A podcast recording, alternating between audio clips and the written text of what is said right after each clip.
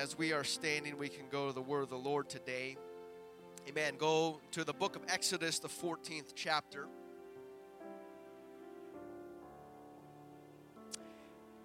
And the children of Israel went into the midst of the sea, upon the dry ground, and the waters were a wall unto them on their right hand and on their left. The Egyptians pursued and went in after them to the midst of the sea, even all Pharaoh's horses, his chariots, and his horsemen. It came to pass that in the morning watch, the Lord looked unto the host of the Egyptians through the pillar of fire and of the cloud. That means uh, God, God had the morning watch. God was watching over the morning while everyone was sleeping, or actually while they were walking through. They didn't know what was going on. The Bible says the Lord was on the morning watch. He was watching. Amen. And uh, troubled the host of the Egyptians. He took off their chariot wheels, that they drave them heavily, so that the Egyptians said, Let us flee from the face of Israel, for the Lord fighteth for them against the Egyptians. The Lord said unto Moses, Stretch out thine hand over the sea, or that the waters may come upon the Egyptians, upon their chariots, upon their horsemen. And Moses stretched forth his hand over the sea. The sea returned to his strength when the morning appeared. The Egyptians fled against it, and the Lord overthrew the Egyptians in the midst of the sea. The waters returned and covered the chariots and the horsemen and all the host of Pharaoh that came into the sea after them. There remained not so much as one of them. Amen. I want to preach to you today from this title Taking Captivity Captive taking captivity captive. You want to put your Bibles down? Let's just give the Lord a hand clap of praise as we're seated here today. Thank Him for His word today. God, anoint our ears, our hearts, Jesus, to receive your word and to take it with us and apply it in our lives. Help us not to be just hearers, but be doers as well. In Jesus' name, you may be seated today.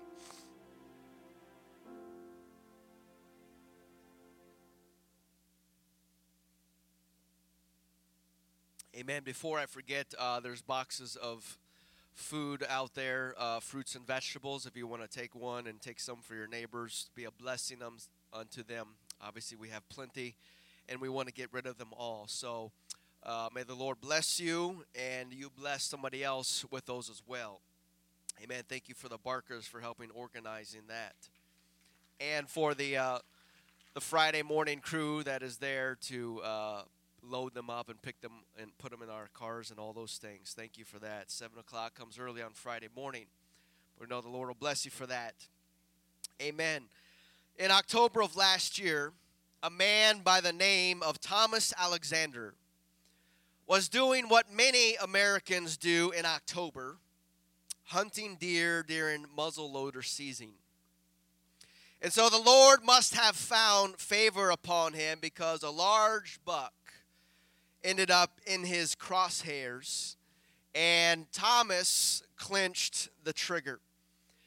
This was around 6:30 in the evening because we know that because he called a family member and he was excited and he was thrilled that he had just shot a large buck. And like every hunter, Thomas goes in search of his kill. And what does he find? He finds the buck that he had just shot. But his buck is not dead, his buck is still alive. And let me tell you, this buck is not happy. He had made up his mind that he was going to let Mr. Thomas know that he wasn't too pleased that Thomas was throwing lead at him really fast. And so around 8 p.m., Mr. Thomas calls another family member and tells them that he had been injured. Tragically, on the way to the hospital, he died from his injuries. Thomas Alexander, the hunter, had become the hunted. Things don't always go as planned, do they? One day you're on the mountaintop, and the next day you're cast into the valley. One quarter you're winning, and the next you're losing. One minute you're the hunter, and the next you are the hunted. with such swings and unexpected upsets, one can only imagine the shock and utter confusion that takes place going from one extreme to the other, shifting and sliding from one place to the other. Talk about your nerves getting twisted like a pretzel and your emotions bent all out of shape. Um, that the only thing that can bring comfort to your soul would be some kind of consistency in your life. When things are constantly changing all around you, from going up and down and up and down and new cycle to new cycle, what you need in your life is something that is constant, something that doesn't waver, something that isn't changing every single day. And I'm here to tell you that what you need more in this day and hour is Jesus Christ and His unchanging Word and how he changes not because the writer of Hebrews lays it all out and he says, Jesus Christ the same yesterday, today, and forever. I don't have to worry about an upset with Jesus. I don't have to worry about Jesus turning on me because with him there is no variableness, there's neither shadow nor turning. And I don't have to worry about what kind of wind or wave tomorrow is going to bring.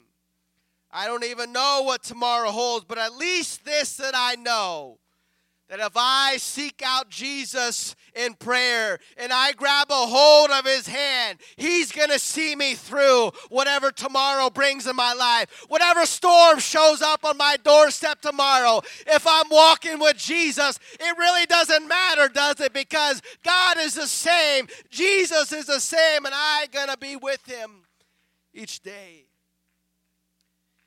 If you happen to survive the shift, can you imagine the utter shock that takes place? And I know that we have experienced this uh, shift in our lives at times. Many, many experiences uh, all of a sudden shift so drastically, we're, we're caught off guard.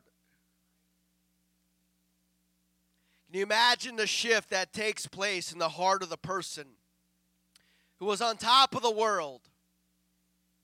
Or so they thought, and now they're eating crow for breakfast, lunch, and dinner. Talk about an emotional train wreck. There isn't any medication that strong to help you. Of course, the, that view is only from one perspective. That view is from the perspective of the hunter. When Thomas Alexander climbs down from the tree and, and turns and is standing eye to eye with the buck that he shot, you better believe that a heart attack is the, the, is the line leader of that hunter's parade. But what about the, from the perspective of the prey? What happens in their minds when the tables turn and the prey starts hunting the predator? When the victim uh, declares victory over the victor.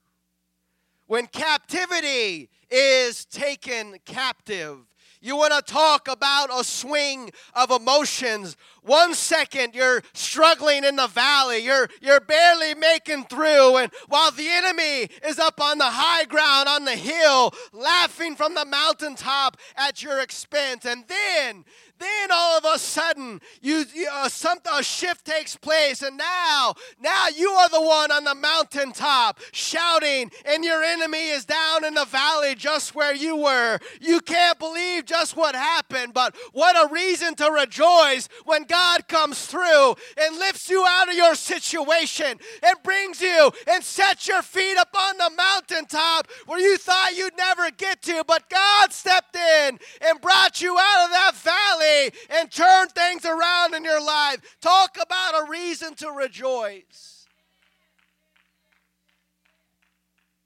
Psalms 68 and 16 says, Why leap ye, ye high hills? You high hills of power, you strongholds of the enemy, why are you leaping? What are you rejoicing about? This is the hill which God desireth to dwell in. Excuse me, pal, but God wants this hill. And you have set up your shack on the hill that God wants to dwell in. Oh, Mr. Enemy.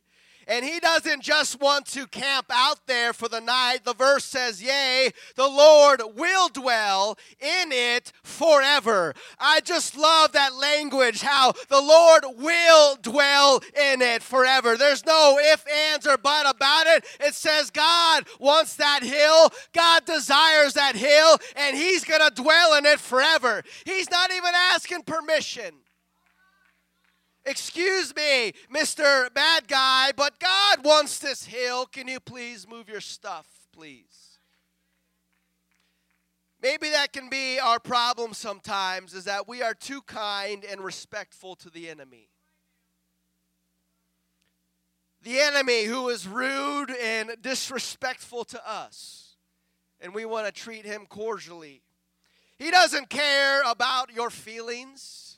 He doesn't care if you get hurt or your life gets shattered. Eh, uh, excuse me, uh, Mr. Spirit, can you please stop bothering me? No, that's not how God handles things, and we shouldn't hi- handle it either. Why leap ye hills? This is the hill which God desires to dwell in. Yea, the Lord will dwell in it forever.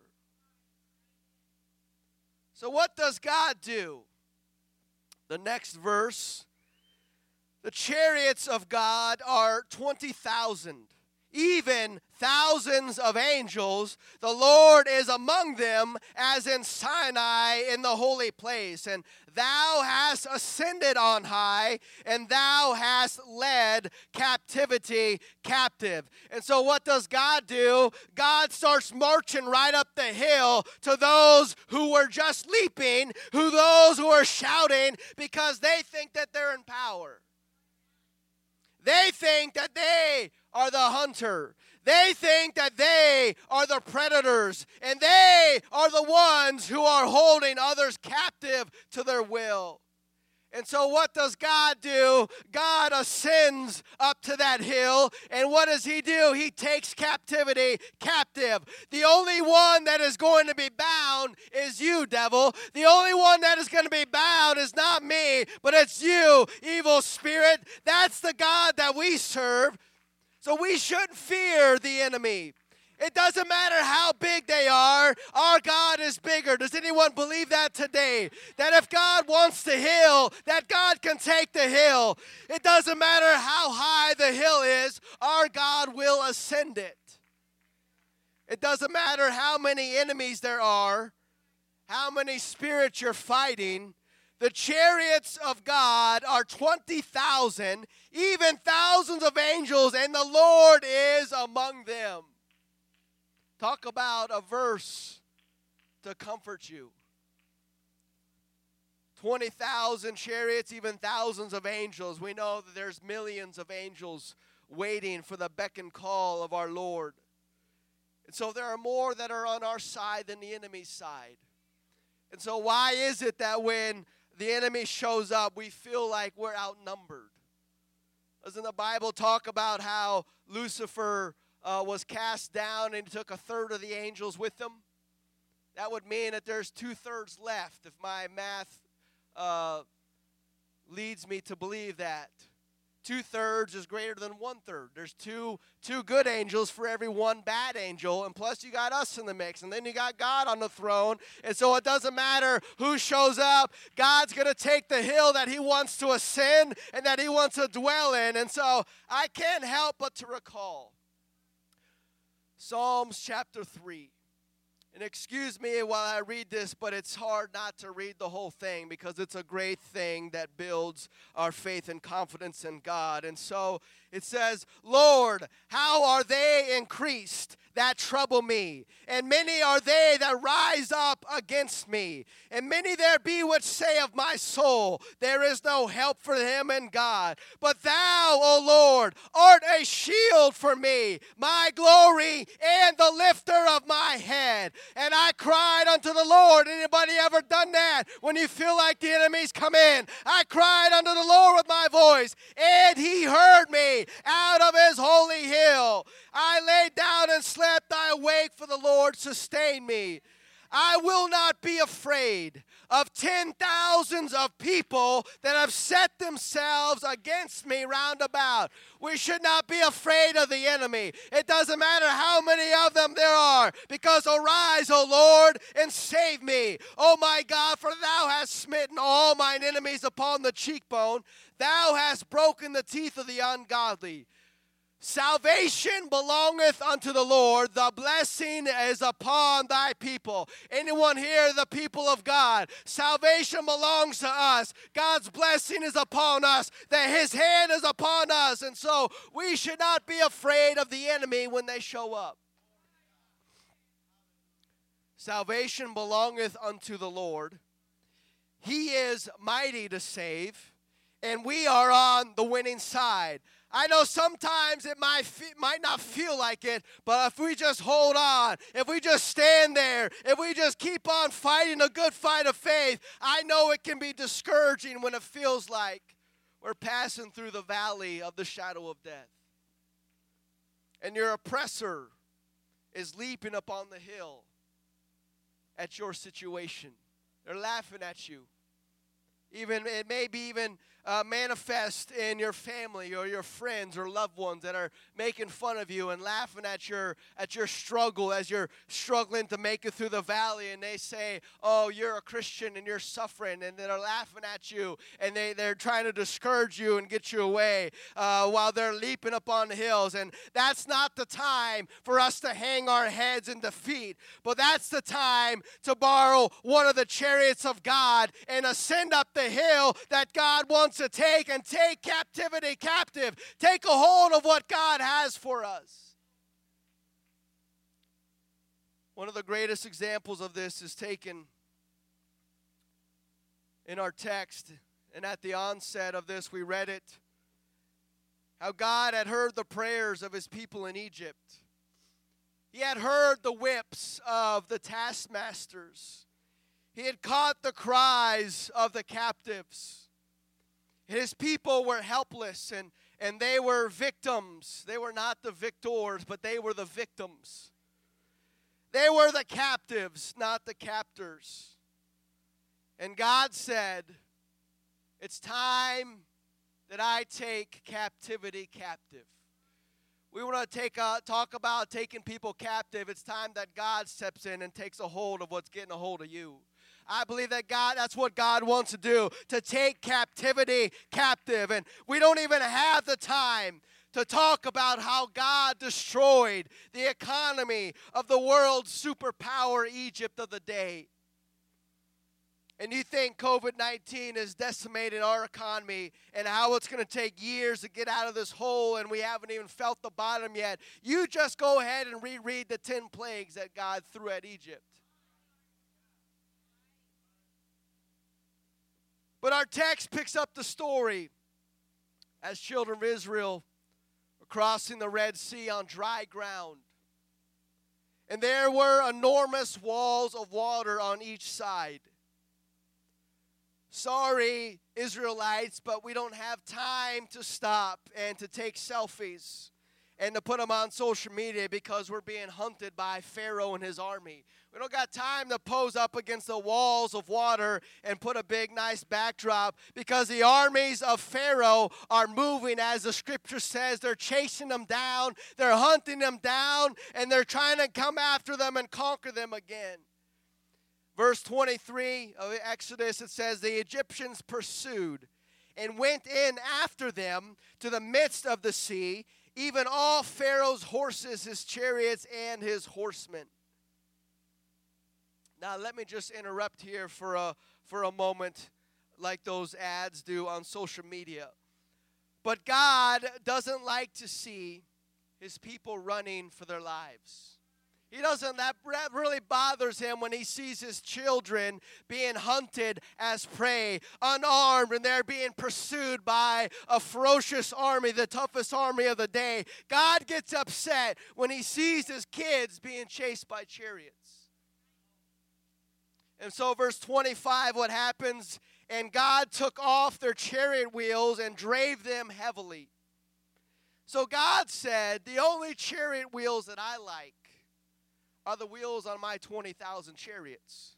The only, only chariot wheels that I like. So I'm going to go ahead and flick these wheels off these Egyptian chariots because I don't like them. I only like my wheels. And so he took off their chariot wheels and drave them heavily. And, and so now here is that moment that I've been talking about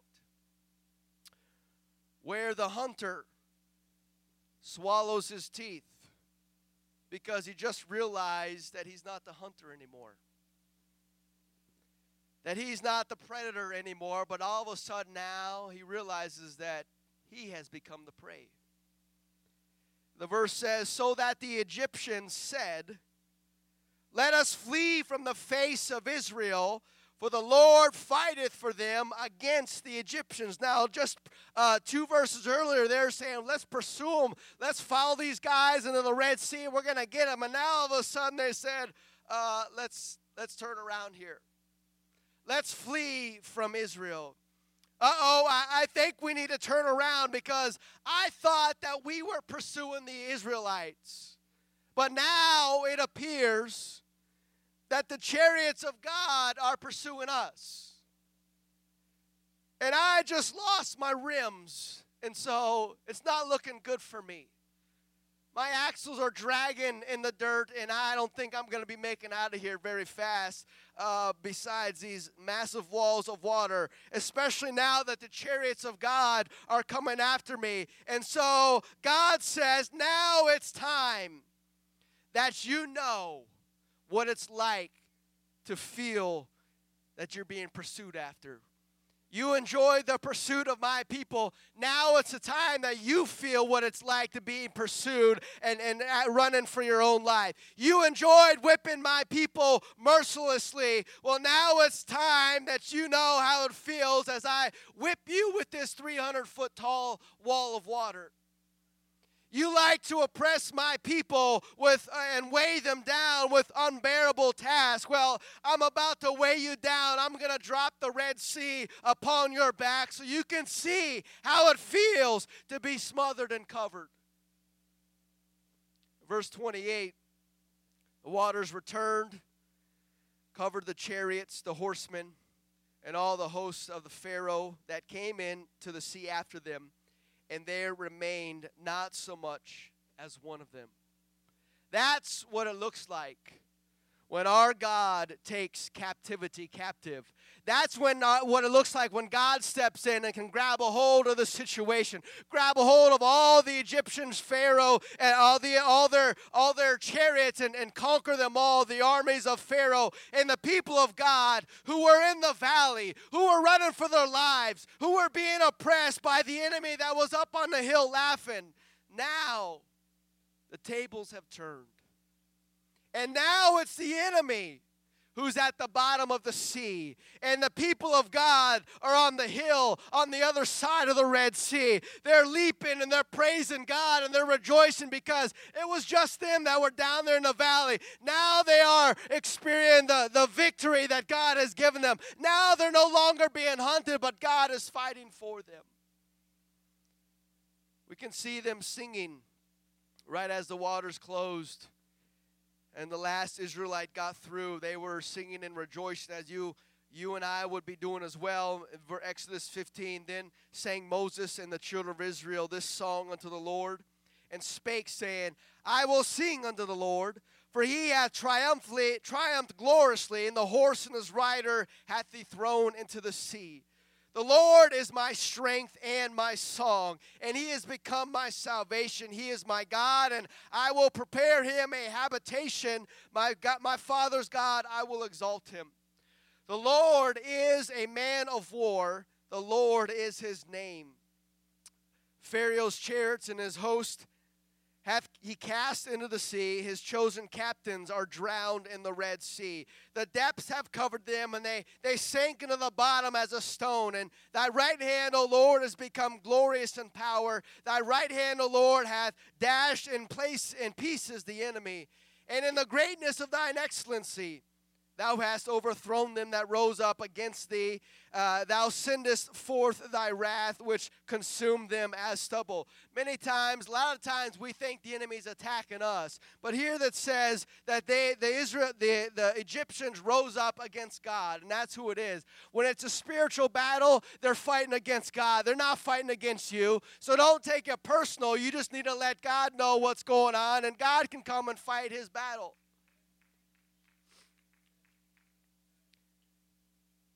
Verse 8 with a, with a blast of thy nostrils, the waters were gathered together. The floods stood upright as a heap, and, were, and the depths were congealed into the heart of the sea. The enemy said, This is what they say all the time I will pursue you. I will overtake you. Anyone ever felt that or heard that from the enemy? I will divide the spoil, and, and my lust shall be satisfied upon them, the Israelites. I will draw my sword, and my hand shall destroy them. That's what the enemy is bragging about before they lost their wheels. Thou didst blow thy wind with thy wind, and the sea covered them, and they sank as lead in the mighty waters. That's all God's got to do. He doesn't even have to get pull his sword out. He's just got to blow, and the wind will come and wipe out the enemy. Doesn't that just electrify your faith? Seeing the hand of God taking captivity captive. What a great story that is, but there's even a better one than that, where the hunter becomes the hunted. If we fast forward 1,500 years, when God put on his camo, and he came to earth looking for the hunter. The whole time Jesus was here walking around disguising himself as an innocent lamb so that he would look like prey in order to be hunted by the lion that's roaring around seeking whom he may devour. And guess what? It worked. The trap was set. The hunter had set its sights on Jesus Christ, and, and Jesus feels Satan moving in. He feels his breath breathing and getting louder and getting closer upon him. And as Jesus said in John 14, Hereafter I will not talk much with you, for the prince of this world cometh and hath nothing in me. So Jesus knows he can feel Satan moving in, the chess pieces uh, coming to a close. Uh, the prince of this world is coming for Jesus, and Jesus knows there's nothing inside of him. There's no stronghold that the enemy can get a hold of. Here comes the predator. Here comes the captor. The time has come. The hunter is coming for the prey. Uh, but in, in, in John chapter 18, we see this starting to play out. Judas, then, having received a band of men and officers from the chief priests and Pharisees, cometh thither with lanterns and torches and weapons. Jesus, therefore, knowing all things that should come upon him, went forth and said unto them, Whom seek ye? Like Jesus didn't know what was going on, he goes out and he greets them. Who are you guys looking for? This is one of my favorite parts of all this. Is that the hunter, Satan, clearly wasn't paying attention to this. He should have been. He was probably on Facebook scrolling, just wanted to pop on for a minute and end up being 30 minutes later, so he got distracted. So the, the hunter wasn't paying attention because if he saw this, he might have just changed his mind about this whole plan that he had taken out this innocent lamb. In verse 5, and they answered, Jesus of Nazareth, Jesus saith unto them, I am. And Judas also, which betrayed him, stood with them. And as soon as he had said unto them, I am, they went backward and they fell to the ground. This is this is everybody. That whole band of brothers, Judas brothers, that they came. Judas's little mafia with their Nerf bats and their water pistols to come get Jesus. Jesus said, I am. And when they said that, they fell to the ground under the power of God. because he just declared who he was. I am that I am. And I am Jesus. I am the one you are looking for. And when he said that, they stepped backward and they fell to the ground. Not they didn't trip over each other. The power of God came down and they could not stand in the presence of Almighty God. They fell to the ground when Jesus said, I am. And so they just realized they just realized that they're really not in charge. At least they should have realized that. Who says that and gets thrown to the ground? So they come hunting for Jesus and they get thrown to the ground, not by their own power. Jesus just whispered two words I am. And they were thrown to the ground, but nonetheless, when Jesus let them get back up, Jesus let them arrest him. You believe that? You and I had that kind of power, we wouldn't be arrested. I tell you that. We'd be having fun all night long. Jesus throws them to the ground under his power, and he stands there like a lamb and lets them get up and arrest him and take him to jail. Why? Because Jesus' plan was not to defeat and take that little mob captive. But he had bigger plans. He needed them to take them to the headquarters, to the dungeon, to the enemy's stronghold. That's where he needed to go. He was going to ascend the hill and take captivity captive. And that wasn't going to happen out there in the Garden of Gethsemane. No, he needed to go into the enemy's headquarters and start uh, uh, taking captivity captive on the inside. And so that's what his plan was. And so Jesus begins the long road to Calvary where he feels the wrath of God's judgment as Jesus carried the sin of the world upon his back. Musicians, if you want to make your way up. And as Jesus is being nailed to the cross, hanging there between heaven and earth, there in the crowd is the hunter. There in the crowd, the only one that's smiling ear to ear happy about what's going on here. That's the hunter. Gleefully watching his prey take his final breath. And then Jesus declares, It is finished. Gives up the ghost and he dies. And then the party really begins. The celebration of the century commences and the confetti starts falling and things balloons start going up everywhere. Jesus christ has been killed. That man the prophet of god has is out of here. Satan is going around showing all his buddies look at this trophy that i took. Look at this look at my kill. Look what i got. And every one of his buddies were happy and they were jealous at the same time because they wanted that kill but as the celebration continues into the third day, something happens. There's a there's a knock at the door. The big party house where it's all going down, there's a knock at the door.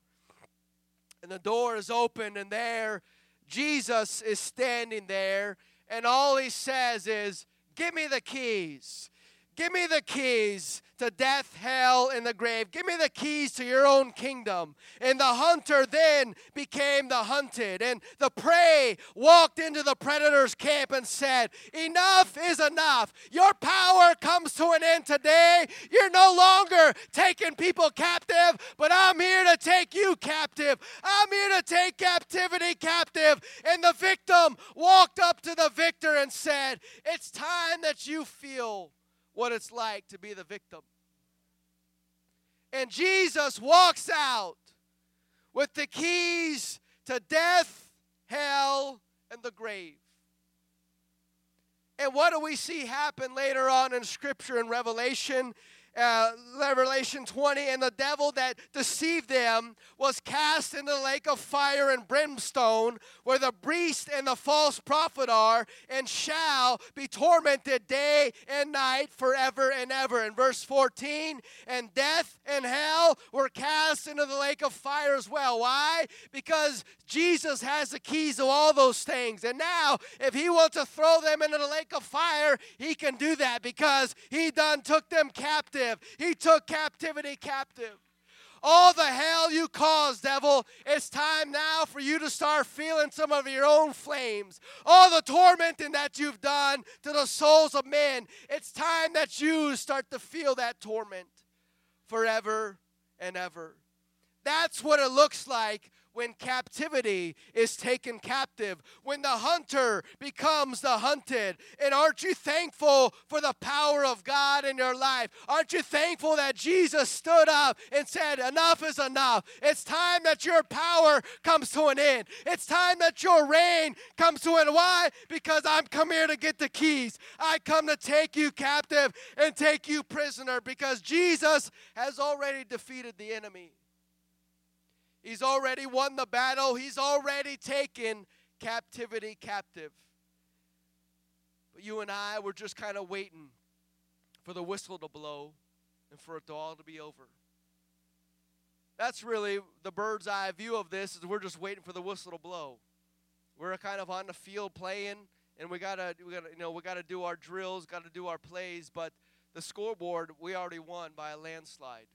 We're just waiting for the time to run out. That's all we're doing right now. And so now's not the time to give up. Now's not the time to give in. We're so close to the end, so close to God blowing the whistle and taking us out of here. It's time that we unite greater than ever before. It's time when we bind together and we take captivity captive. It's time that we turn on the enemy in our lives, turn on the hunter in our lives, and we pursue them. We stand with me today.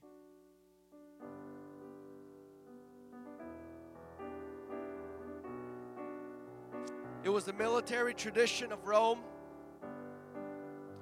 When victory was won on the battlefield, that a massive parade would be held in city in, the Rome in Rome. Massive parade. The whole city was invited. Why? Because uh, a military conquest. They defeated a nation. They defeated an enemy, and so it was their tradition that in this parade, that the the conquering general of the army would ride in on his chariot. I mean, he's the one who led the armies in the victory, he's the one who helped defeat the enemy. And the people would cheer him on in a triumphant entry.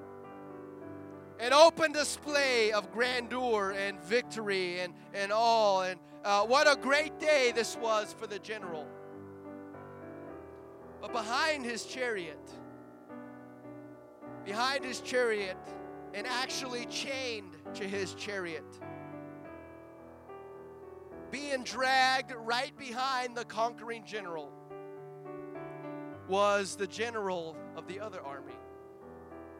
The one who they just conquered and defeated. They let the general, the king, whoever was over there, they let them live and they took them captive. It says, well, hey, buddy, we're, you're, you're invited to a parade. We're going to march through the, the city of Rome and, and, and, and declare our victory. And you're invited, pal. Even though you're the enemy, even though you're the one that we defeated, you're invited. In fact, you can ride, you can go right behind me in my chariot. Only thing is, is you're you're chained and you're shackled to my chariot because you are the one that I defeated. And we're going to let the whole world know that I defeated you. And you're going to walk this mile of shame. Uh, and so he was dragged behind it. And so this was the most humiliating thing that could be done to this general. Death would have been better than to be drugged through the city of Rome and everyone laughing at you because you just got defeated. And what's worse is that obviously after that you got killed. And so uh, right before you died, you got the humiliated uh, humiliation of your lifetime. And so to this general who was on the hill, laughing, leaping, thinking that he was winning, looking at the captives below and laughing at their situations. The greatest day for one general, and right behind him was the worst day for another. When the tables had turned and the hunter had become the hunted. Uh, the greatest day for one, the worst for another. And that is what Jesus did to sin and the devil. Colossians tells us, and you, being dead in your sins and the uncircumcision of your flesh, hath he quickened together with him having forgiven you all trespasses. And so sins, sin comes up to Jesus, uh, and God says, Look at all these things that person done. Look at all the things that they have done, all these sins, all these documented facts and accusations against you. And what does Jesus do? Verse 14 blotting out the handwriting of the ordinances that was against us. He just go ahead, he erased all those sins, which was contrary to us, and took it out of the way, nailing it to the cross. He says, Go ahead, bring those accusations to me against them. I'll take them and I'll nail them to the cross. Having spoiled principalities and powers, he made a show of them openly, triumphing over them in it. And so the devil thought that the public spectacle of Jesus' crucifixion was the greatest thing. He was up on his hill laughing, leaping. But as it turns out, it was there on the cross, in front of the whole world, that Jesus spoiled the principalities and powers. It was there in front of everyone did the hunter become the hunted, and that Jesus took captivity captive. And guess what? The reason that He came to live inside of you, the reason that He filled you with His Spirit is so that you too can take captivity captive. You too have been given power over all the enemy. You too can ascend up that hill where your enemy is and oppressing you and laughing at you and making fun of your situation. You too have the power to hop on one of God's 20,000 chariots and ascend the hill and say, Hey, God wants this hill. I'm here to take this hill in the name of the Lord. And so, what are you leaping about, oh hill? What are you laughing at, oh enemy? I'm here to take the, the the land in the name of Jesus Christ. As Isaiah tells us, the Spirit of the Lord is upon me, because the Lord hath anointed me to preach good tidings unto the meek and have sent me to bind up the brokenhearted, to proclaim liberty to the captives, and the opening of the prison to them that are bound. Those that were bound, they're not going to be bound anymore. We're going to take prisoner those that are trying to arrest everyone, to proclaim the acceptable year of the Lord and the day of vengeance of our God, to comfort all them that mourn, and to appoint unto them that mourn in Zion to give unto them beauty for ashes. You know what? You, you, are mourning, you're, you're, you're weeping, you're, you're crying, and you're suffering because of your situation. Well, God's going to turn the situation around. God's going to take you out of the valley and He's going to take you up to the hill. That's going to give you a reason to rejoice. That's beauty for your ashes, and the oil of joy for mourning, and the garment of praise for the spirit of heaviness, that they might be called trees of righteousness, the planting of the Lord, that He might be glorified if it feels like you're in the valley and the enemy is up on the hill laughing at you because you feel like you can't get out of this. It's time that you lift up your head and start to ascend the hill that God has given to you. God's given you the power and the authority to take dominion over the spirits in your life, the things that are coming after you. If you've been bound and oppressed by the spirit of heaviness, it's time that you turn around and start binding that in the name of Jesus. It's time that we, as a people of God, start taking captivity captive. Don't become oppressed anymore. Don't become prisoner anymore. It's time that we turn around and we start chasing the enemy. We start putting the enemy to flight because God is for us. God is fighting for us. Come on. Today's the day where you are no longer are being running for our lives. It's time that we fight back. It's time that we ascend the hill. Will you do that with me? What's bothering you? What's oppressing you? Let's bind it today in the name of Jesus. Come on, let's worship together. God is on our side. He has overcome. He's given us the he has overcome. We will not be shaken. We will not be moved. Anywhere, Jesus, you are here. We're going to turn the tables. Carrying our burdens.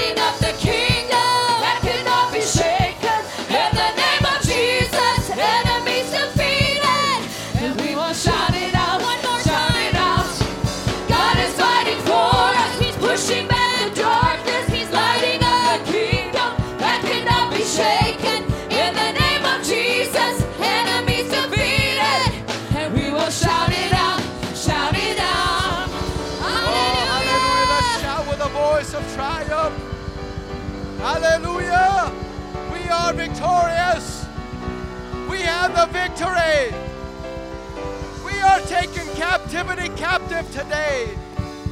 Hallelujah. In the name of Jesus. In the name of Jesus. Hallelujah. Hallelujah. Hallelujah. Before we go, I want to give an invite an opportunity. If you if you want prayer, if you're going through something and you need some help, you need a boost in your faith, you need a touch, you need to be prayed for, you can come down here to the front because we're going to take captivity captive. The things that are binding us, we're going to bind them in Jesus' name. If you want prayer, you can come on down to the front. For anything you're going through, we'll bind, we'll believe together in Jesus' name. Come on, as they continue to play, amen, we're going to bind together and believe in the name of Jesus that God would have victory, that will push back the forces of darkness today.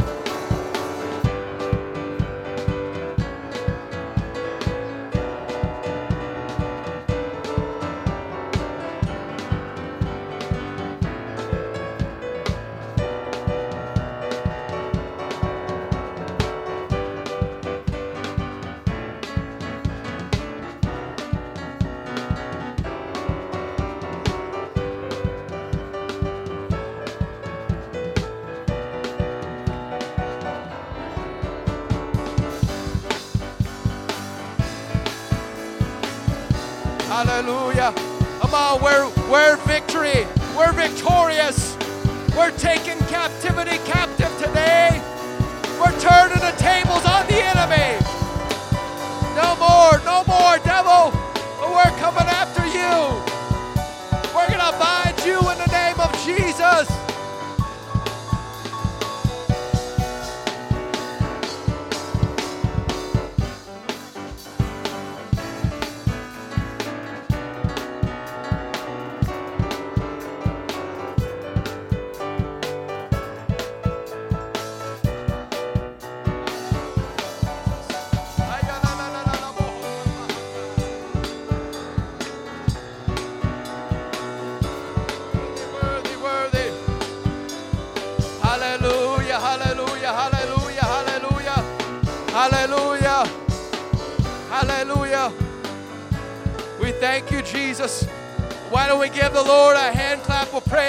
Why don't we shout with a voice of triumph? Why? Because we are victorious. We are the people of God. We're not going to be taken captive, but we're going on the offensive. We're going to fight the devil. We're going to bind the spirit in the name of Jesus. We worship you, Jesus.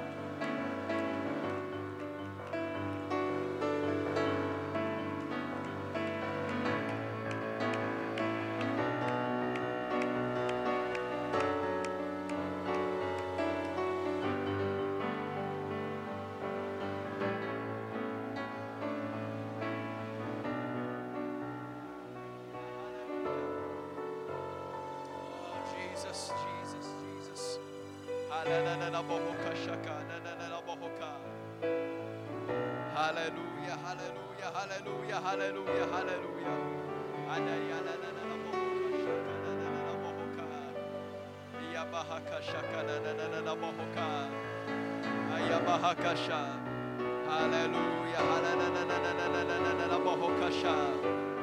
In the name of Jesus, in the name of Jesus. Lord, we bind every unclean spirit in the name of Jesus. Hallelujah. Where the Spirit of the Lord is, there is liberty. We worship you, Jesus. We worship you, Jesus. Hallelujah, hallelujah. Hallelujah. Hallelujah, hallelujah, hallelujah, hallelujah. Worthy is the Lamb, worthy is the Lamb, worthy is the Lamb. We thank you, Jesus. We thank you, Jesus. We thank you, Jesus.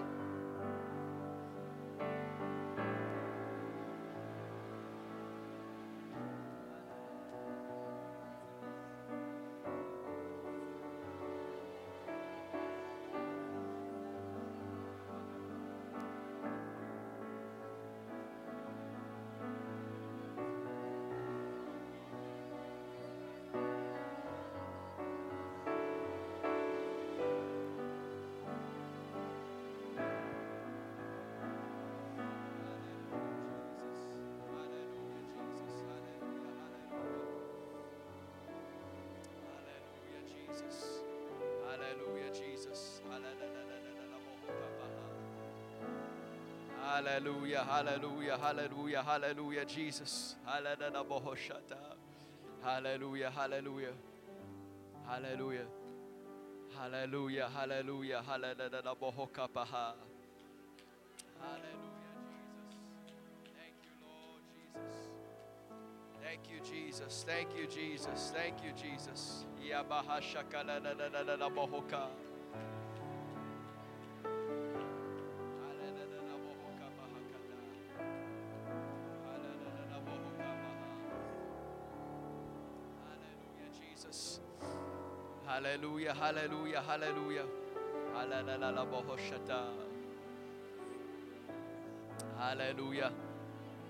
Jesus, Jesus, Jesus, Jesus.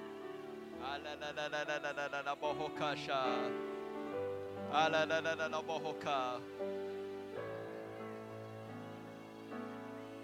da da da bohoka shaka da da da da bohoka.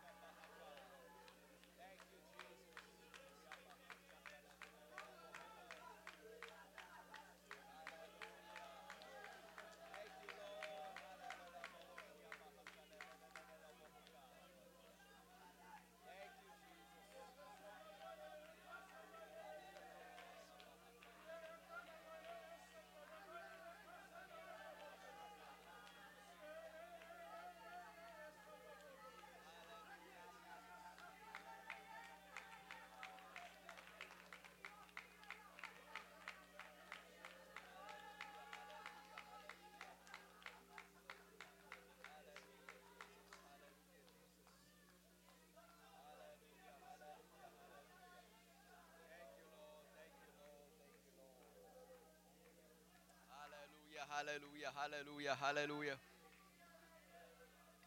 Hallelujah, Jesus. Hallelujah, hallelujah. Hallelujah, hallelujah, hallelujah. Hallelujah. The devil the devil cannot defeat us. But what he can do, he can discourage us. And that's oftentimes the way in is through discouragement. Constant discouragement, constant oppression by bad news and, and bad situations. That's what the Bible says to be renewed, transformed by the renewing of your mind. Our mind has to be constantly renewed and saying, Yes, I am a believer. Yes, I am victorious. Amen. And if, if, if it's been a few days since you've prayed or read the Word of God, you, your mind becomes open to discouragement. A carnal mind is enmity with God. We have to cast off that carnal mind and put on the mind of Christ. And so, in these last days, it's not hard to get discouraged. You don't have to be a Christian, be discouraged. You just get a text and you're discouraged. You look at the news, you get discouraged. Uh, and so, if we are going to be living victoriously in these last days, we've got to keep our minds engaged in the Word of God. Amen. That's why we're, we're trying to cleanse ourselves in this, preparing for this all night prayer meeting. Man, we got to get rid of all those voices, distractions, and discouragements. Why? Because we need to believe that God has filled us with His Spirit, and we have the power to bind and to loose and to take authority and dominion over spirits because they do not have power over us. We have power over them. And it's until that we believe that and start doing that, that's when we're going to really see things break through. Amen. Amen. Those of you that are um, involved in the uh, the gates of prayer for Southwest Florida, amen. You can go ahead. We'll just meet over here. Amen. If uh, if you're leaving, be sure to take a box of food with you, a box or two. Amen. We've got a lot more than last week, and so be sure to take that and be a blessing to you and your neighbors. God bless you all. Dismissed. Thank you for coming today in Jesus' name.